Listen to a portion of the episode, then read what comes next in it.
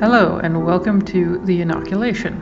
I'm your co host. My name's Eva von Schaper. I'm hosting this podcast together with Daiva. Hello, my name is Daiva Repechkaite, and our guest today is freelance journalist Laura Oliver, who wrote a freelance guide for reporting on vaccines for the European Journalism Centre. Among other things, the guide covers understanding trial sizes, finding the right sources, and localizing vaccine coverage. So, Laura, welcome to the inoculation. Please tell us about yourself. I am Laura Oliver. I'm a freelance journalist based in the UK. My reporting background is very much generalist. I have covered health topics in the past, but I'm not a specialist. I was asked by the European Journalism Centre to collaborate with them on a series of guides, the aim of which are to provide more resources to freelance journalists on a range of subjects. We've also published one about reporting on gender and identity issues. And our next one will actually be about reporting on uh, misinformation. I think the, the thing to realize with these guides is that they are probably useful for most journalists, but they are aimed specifically at freelancers who are likely to be working independently a lot of the time. Although we talk a lot about um, COVID-19 in this guide, actually this is also relevant to reporters I spoke to who are working in the Philippines writing about uh, dengue fever vaccination programs or in parts of uh, West Africa where they've been reporting on childhood um, diseases. So because the pandemic is so all encompassing in terms of our news cycle, a lot of non-specialist reporters are being called to report on this topic if you are someone who, like myself, considers yourself more of a generalist and wants to work out how to tackle this specialist subject, this is a good place to start. So, is it safe to say that maybe you yourself are the target audience for this guide? Um, absolutely. I believe that, you know, as a journalist, it's my job to, on any subject that I'm tasked to report on, to research it thoroughly, to speak to many people. But, you know, with, particularly with very specialist subjects, um, if you're moving into a different area, perhaps you, this is the first time you might be reporting on something scientific or a clinical trial, or you might be doing something, you know, heavily data led. Um, it can be very overwhelming. And so I think having a guide, a resource that helps you you know, get your approach in order, um, gives you some practical advice on the things you should be kind of thinking of during your process is really valuable. It's going to save you time as well during your process. A lot of the reporters that I interviewed for this guide were talking about how they kind of organize their time, process information and the checks and balances that they put in place along the way as opposed to at the edit stage. So yeah, I'm absolutely the intended audience for it. And I think with all of these guides, that's kind of the approach I've tried to bring to them is how would I apply this in my own work? What questions do I have as a generalist reporter and as a freelance reporter, you know, as a freelance journalist, someone who's working on their own? Okay, so looking at COVID and reporting on COVID and COVID vaccinations, one big question is why is it so important to get this right? What are the reasons that we need to be especially careful? I think we'll go into the particular kind of information challenges with this disease and um, misinformation challenges. But I think very broadly, and something that I came to realize time and again when writing this guide is that you know, reporting on viruses, reporting on infectious diseases, reporting on vaccinations isn't new. However, a pandemic of this scale that affects so many audiences for journalism, not just countries, but people actually looking for and seeking information on this topic hasn't happened on this scale for, for some time. There are parts of the world, of course, that have been dealing with, in the last 10 to 20 years, outbreaks of SARS, MERS, Zika, Ebola.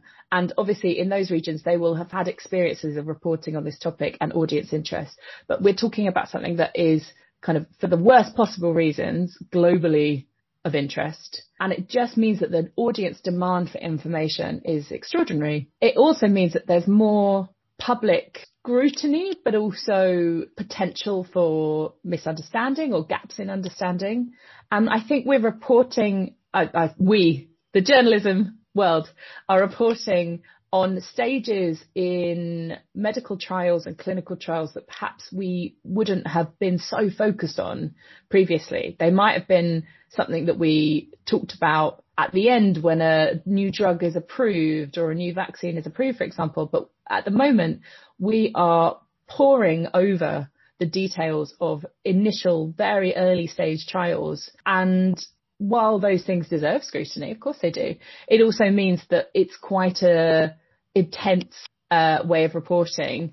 And it means that the public are finding out information at different stages of this vaccination, um, you know, development process and program rollout that perhaps they wouldn't have done before. Plus, that couple that with the interest there is in these vaccines becoming available and then you have this kind of kind of perfect storm of interest in the subject so i think there's great demand from the audience more so than on other topics before Equally, for all its good parts, there are some bad parts, as we know, about uh, online reporting, about how this information then passes onto social media and social networks, and how it can be not necessarily manipulated, but taken out of context or used to shore up our own fears or concerns or unconscious bias. So getting it right, framing it correctly is so crucial to keeping that kind of information system network as clean as possible and as accurate as possible.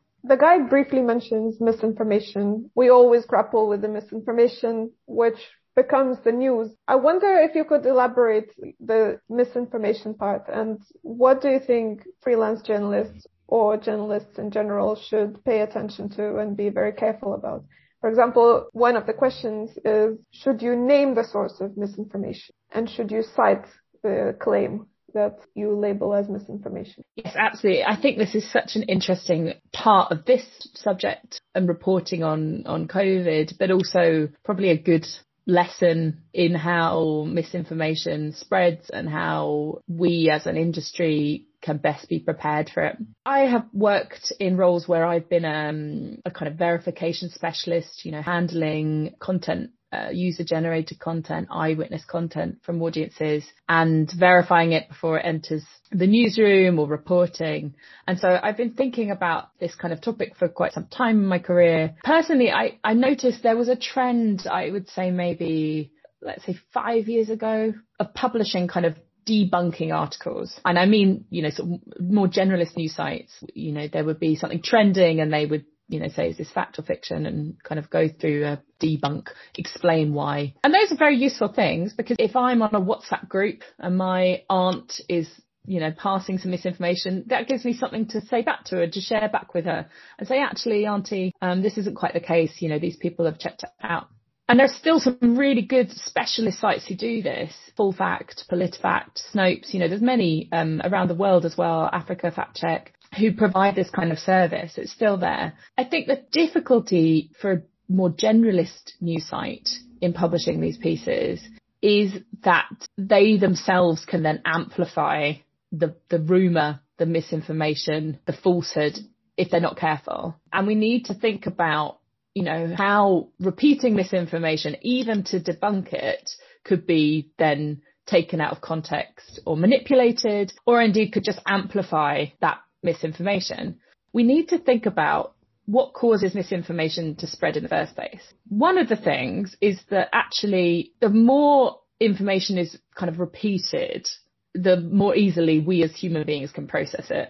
And that is true also for repeating misinformation. So we need to be careful, even if we're framing it as a, as a takedown or a debunking piece, your audience might remember the falsehood and not not all the great work you put into fact checking it after because that's just how we're wired. So I think you need to kind of question how necessary is to your reporting is there a way for you to explain to your readers what's going on without blindly repeating the misinformation or indeed putting it on the same level as accurate reporting? Because you don't kind of want to amplify it in that way either. So I think we have to think really carefully in terms of presentation, whether we allude to, let's say, an online meme or something that is being discussed widely. I would question whether you link to that misinformation, for example, whether you embed it because again, it's putting it on that same kind of level as your journalistic reporting. UNICEF actually has a really great guide about misinformation, particularly around kind of scientific reporting. And it recommends, as well as having our kind of fact checking, our scientific knowledge, we need to have stories that speak to the audience's kind of beliefs and their values, including more narrative or emotional components to a story to help convey the information. And I think that's quite important too. Again, think about how we read or consume stories. If it's very dry, but the more compelling part is the misinformation, it's possible that we're going to hook onto that and that's the bit we're going to remember, even if there was a really great factual debunk of it.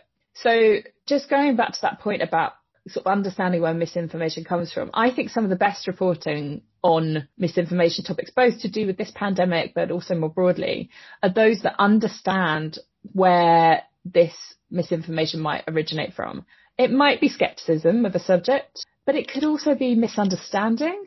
It could also be fear. It could also be that that misinfo plays into someone's biases or concerns about a subject. And if you can address some of those underlying issues rather than telling people, well, this is why you're wrong, I think there's a kind of narrative question in there that could be more successful. And I think this is really important when we come to misinformation around vaccines because it is a very emotive subject. And when we're talking about misinformation, not disinformation, you know, it's often to do with, as I said, people's concerns, their fears, perhaps they've had negative experiences with clinical settings before or vaccinations.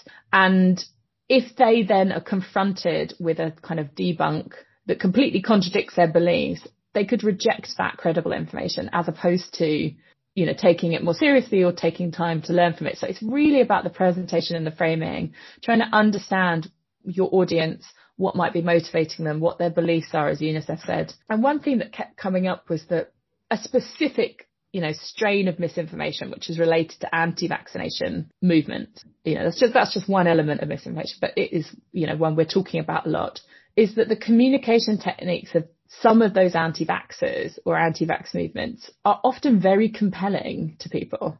You know, they are emotional, they are personal stories or anecdotes or testimonies from people talking directly to you on a video. And some of the journalists I spoke to for this guide were saying, you know, we're obviously not going to promote the message, but we should look at how they're framing it so, you know, compellingly, because actually we also want to reach that audience and we want to talk to them. You might not like what they're saying, but they're doing it in a compelling way. And the other thing I just wanted to mention there was specifically to do with vaccines and COVID in particular. We were talking earlier about the scrutiny that is currently being given to early stage trials for vaccines that are being developed or treatments as well. And some of the journalists I spoke to who have been reporting for, you know, 20, 30 years on, on health subjects and, and um, immunology and vaccinations are saying we have to understand that a trial group, you know, maybe it's 3,000 people being tested. That seems like a lot. But it's it's actually not, you know, having data from that subset of people is really useful. But if we consider the whole human population, you're going to have multiple subgroups of people within it. And it's only as these vaccines get to go through their whole development process and are used more widely and tested more widely that we'll understand them in their fullness. We have to be conscious of that when reporting so that that doesn't support people who are already concerned about the fact that they haven't been tested widely, but also make it clear that this is what happens normally in a vaccine process. Be clear about who it's been tested on so far, who actually has been involved in these trials, what these different parts of the process were testing for, because they're different at different stages. You know, we have to be very contextual in our reporting in a way that requires taking a breath, particularly when it comes to the data from these trials, where we might see a very obvious headline, but we really need to contextualize it first. So, talking about contextualizing things, I'm wondering how do we report things without scaring people? Because, of course, the truth is sometimes people will be vaccinated and there will be some side effects. So, that is one thing. And I think in Europe, we've had a couple of headlines about one specific vaccine. And I think there was always this implication that this AstraZeneca vaccine may lead to some kind of side effects or is less safe or less effective. So I think one question is how do I report on these things? How do I report on something without amplifying untrue facts or misconceptions? There's always a lot of pressure in the media environment. So, how do we handle all of these factors? Yeah, it's a great question. And actually, some of those examples you just gave there, particularly some of the stories that have emerged from various corners of the German press. I'm thinking of some earlier this year about the, the efficacy of some of the vaccines within certain age groups are a good example because actually once the genie's out of the bottle, in terms of that story, as we were saying, you know, that's the thing that people remember. And then it's very hard to wheel back from that. And most of the experienced journalists in this area who I talked to were urging for a longer term view. You know, so the best way to contextualize this, the best way to present this information is to try and resist that temptation and try and step back and look at trends and wait for more peer reviewed information. Now that is easy for me to say when we're in this really pressurized environment, but I do think it is something to kind of remind ourselves of that we have a duty to our audience. So can we you know, hold our horses? Can we wait for the end of that trial?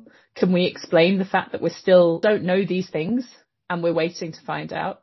Because it is, you know, it can be very dangerous once this information is out there. I think other things that people recommended to me were with things like side effects to make sure you've got your data correct. If there were side effects reported as part of a, vaccine development trial, how many people were actually affected in terms of the whole trial? How severe were they? You know, it's not denying that there are side effects. You know, one journalist said to me, no medicine is 100% safe.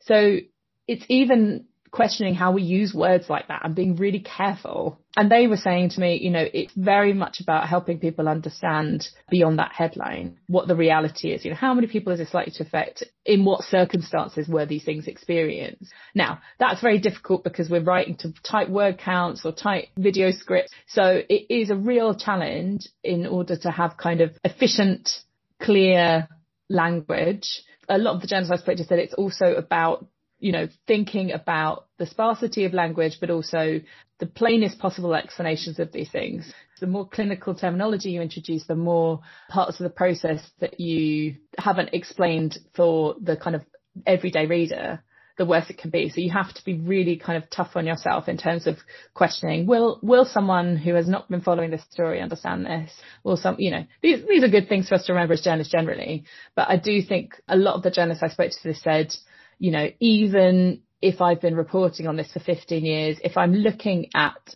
a table of data in a clinical trial that's just released and I don't understand it, I will wait and I will talk to like three different people who can pass the data with me. However experienced we are as journalists, you know, there's still, it's still, if you're unsure, like take that time was the lesson. And I spoke to some really amazing people who've been reporting on this for a long time. And they just said, no, if I'm not sure, I will make sure I, you know, double, triple check because it's new to me and it's new information to the world and I want to make sure I get it right. So I agree with you. It's a real challenge because there's a great deal of pressure. I mean, a side point is that there should be a real discussion about you know, how does that sit on a website? How does that sit on the news media's social media channels when it's suddenly without the context of other information around it? When it's no longer next to that fact box that was on a printed page or it's no longer next to, you know, the, the editor's carefully worded opinion piece. So we have to think about that again, going back to that point of kind of keeping our information systems clean and accurate.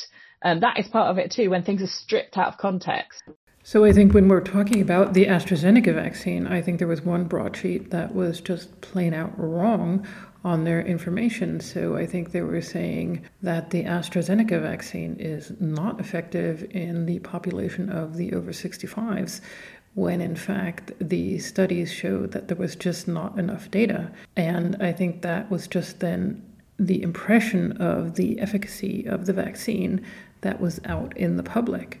So I think that's one example as to why we really need to look at these things and be careful about these things. Absolutely, and why we need to celebrate our specialists and also probably as an industry look at how we develop different specialisms in the years to come because this unfortunately probably will not be the last time we're talking about this subject or reporting on this topic. And, you know, there's a problem in other parts of outside of Europe in terms of how journalism is trained and how, you know, newsrooms have been cut, specialists have been lost. So we're relying more on journalists to cover many different subjects. And, you know, it, it happens. If this is not your beat, you know, mistakes can creep in. So I think there's probably a bit of a broader conversation as well for us to have post, post pandemic, if such a time exists. Cause you're right. It's very hard to rein it back in once a mistake like that has been made.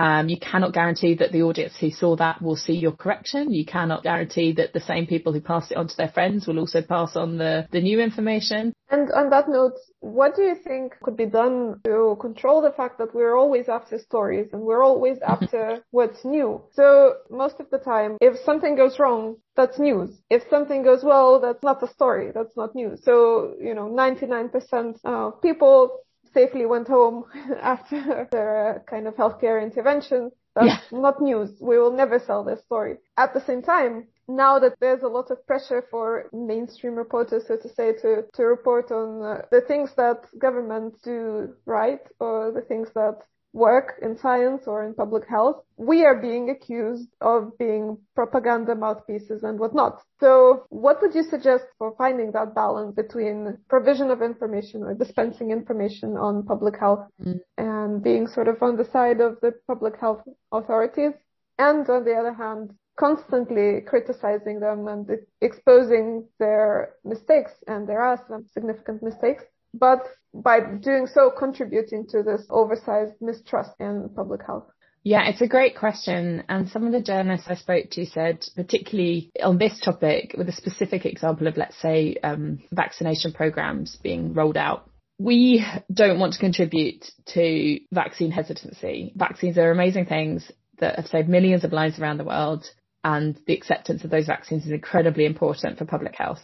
I'm not specifically talking about COVID actually. One of the journalists I spoke to said it's really important to accurately represent the kind of stages that say the government or public health service has gone through in order to develop that vaccination rollout. For example, if you're at the stage where perhaps there's like mandatory vaccination programs, what were the gates that they passed through? Perhaps they tried to roll it out to different sectors and it didn't work. It's not like something like a mandatory program, which could seem very scary to parts of the population, it's not usually the first port of call. Usually there's been quite a lot of work done before we've got to that point. So again, it's this idea of we need to report on those different stages, but we also need to make sure that we're, you know, referencing, linking back to that previous reporting, explaining that this is part of a bigger process. And actually, I think that was the theme that came through from everyone I spoke to on this subject. But how do you continue to challenge and kind of scrutinize in a necessary way without contributing to mistrust in public health institutions or hesitancy. And I think it was to have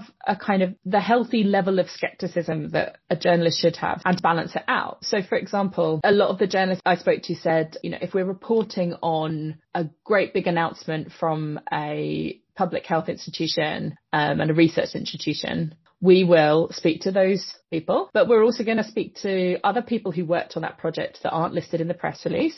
We're going to speak to people who have been running similar projects elsewhere and, you know, just little things to remind us as journalists that we should always really be doing that, you know, don't interview the same person that's been interviewed a hundred times on this same, you know, speak to them, but yeah, but then go and speak to a more diverse range of, of people who've been involved in this project and get more balance and more insight into its success or its pitfalls that way. So, Laura, I have one more quick question, and it's really important to get things right. And obviously, we also know how important vaccination is.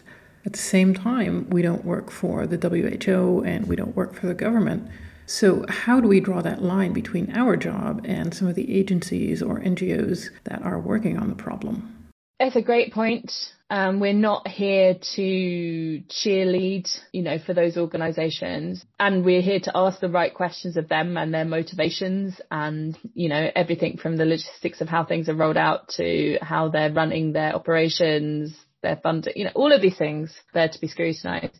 I think it is a lot about, you know, this journalistic principle of fairness And that runs through both the reporting but also the presentation of it. So none of those places are off limits to be questioned by reporters. However, we need to think about on a subject like this, the kind of the value and the weight of information and the platforms we're putting it on. So if there's a claim made by the WHO that we want to scrutinize and question and report on, great.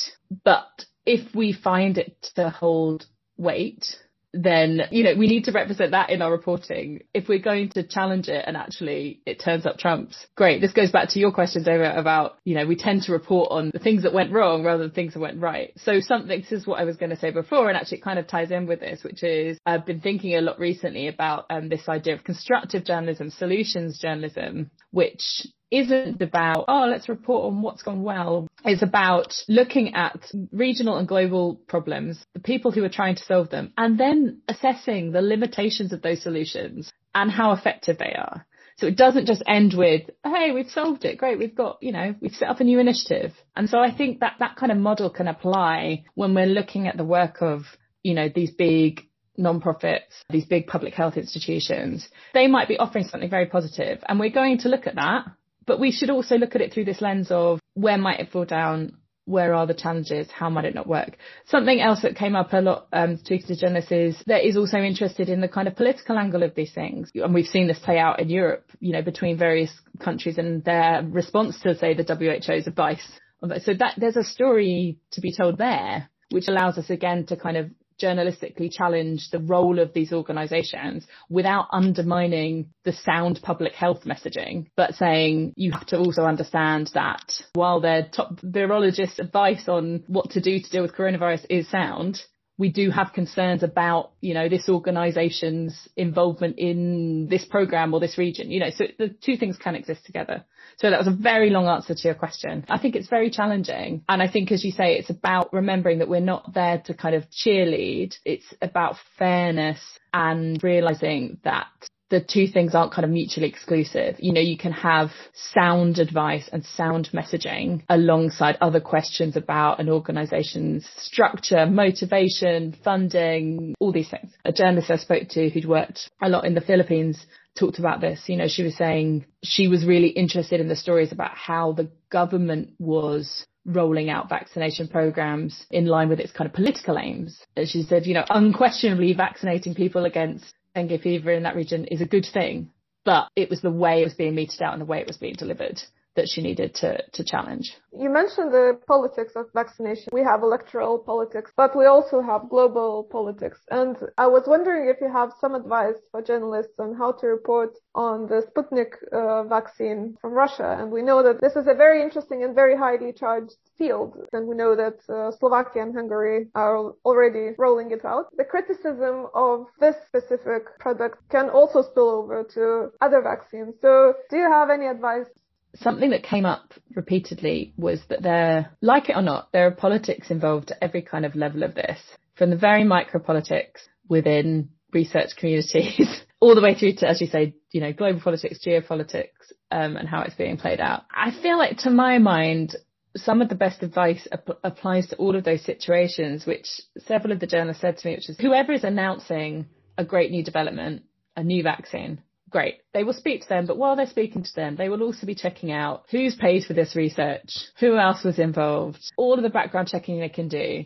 And then they will go to as many independent sources to discuss that, you know, that data or that development with them as possible to take a, a snapshot of not necessarily how reliable is the information, but the, it's the motivations, you know, where has this come from? What's the aim behind it? Who's helped develop it? So we get a clearer sense of kind of what, as you say, what other systems might it be linked to or what other forces might be at play. In terms of Gosh, in terms of unpicking kind of Western bias to vaccines developed outside of the West, I mean, that, that's like the biggest subject ever. I think it probably goes back to what we were saying earlier about understanding your audiences very well when reporting on this subject. So being honest about, okay, we know that when we've reported, we, we know that wherever we are reporting in the world, this is uh, typically how people view developments from this other part of the world. And do we need to provide extra sourcing or extra interviews or extra data in order to kind of quell some of those concerns? Because otherwise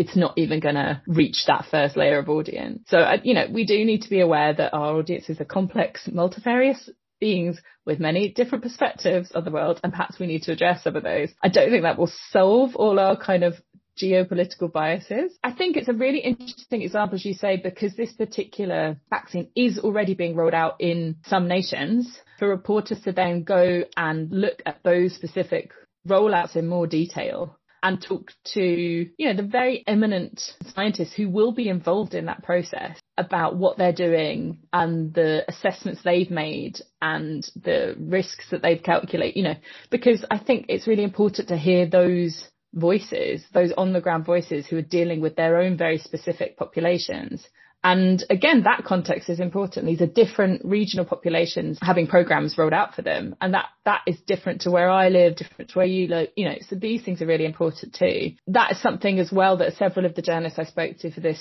guide mentioned is trying to vary their um, their kind of contacts and their sources on this subject to become more international, to understand, you know, where regional specialists are or leading voices or people, really interesting people they should be speaking to in certain areas. Everything from like how these vaccines are produced to how they're delivered, the logistics involves many nations. So just relying on your sources in your own country is going to limit you and it could ultimately damage your reporting. I think it was um, one of the science journalists I spoke to, Eve, who said, and he said, look, I know it's more work building up an international context book, but it will get you more stories and it will mean your reporting is deeper and better.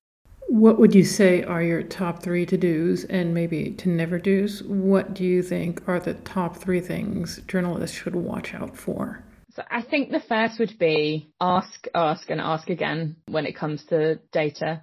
If dealing with kind of anti vaccination viewpoints, if you're looking at someone who's motivated and has an, an anti vax agenda, I wouldn't want to be giving them the same platform as fair and accurate reporting on vaccination programs.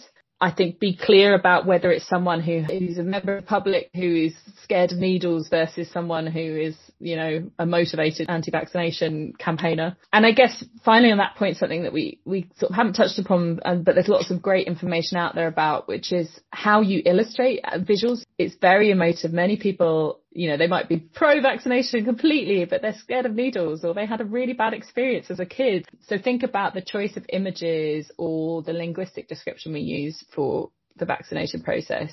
Um, try and focus on the positive health benefits as opposed to giant shots of needles or people being stabbed in the arm. You know, these, these things are just unnecessary and can add kind of an unnecessary level of fear Thank you so much. Okay, excellent. Thank you so much, Laura. Lovely to meet you both. Thanks so much.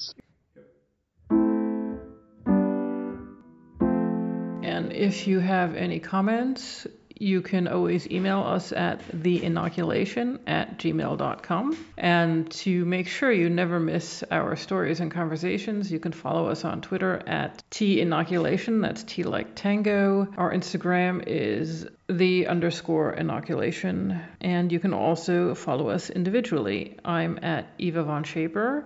That's S-C-H, all in one word. And I'm at Diva underscore Hadiva. Our research is supported by journalismfund.eu. Thank you for listening and bye for now.